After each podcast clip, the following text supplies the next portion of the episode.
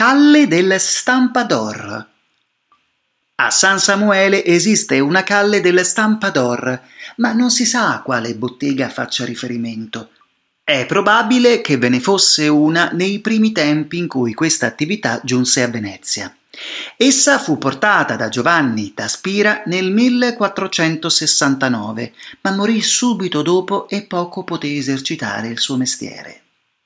Ereditò la sua attività il fratello Vindelino, poi alla sua ditta se ne affiancarono altre, rette da maestri del nord Europa. Ben presto a questi si aggiunsero i Manuzio, i Giolitti e i Giunti. L'arte della stamperia crebbe in città in modo sorprendente, grazie anche al fatto che si usavano fogli di carta particolarmente pregiati. La stampa degli stessi risultava nitidissima e le edizioni erano mirabilmente curate. Basti rammentare la prima edizione completa dei classici latini fatta proprio da Aldo Manuzio e curata da Pietro Bembo e Ludovico Ariosto, su commissione di Erasmo da Rotterdam risalente al 1509.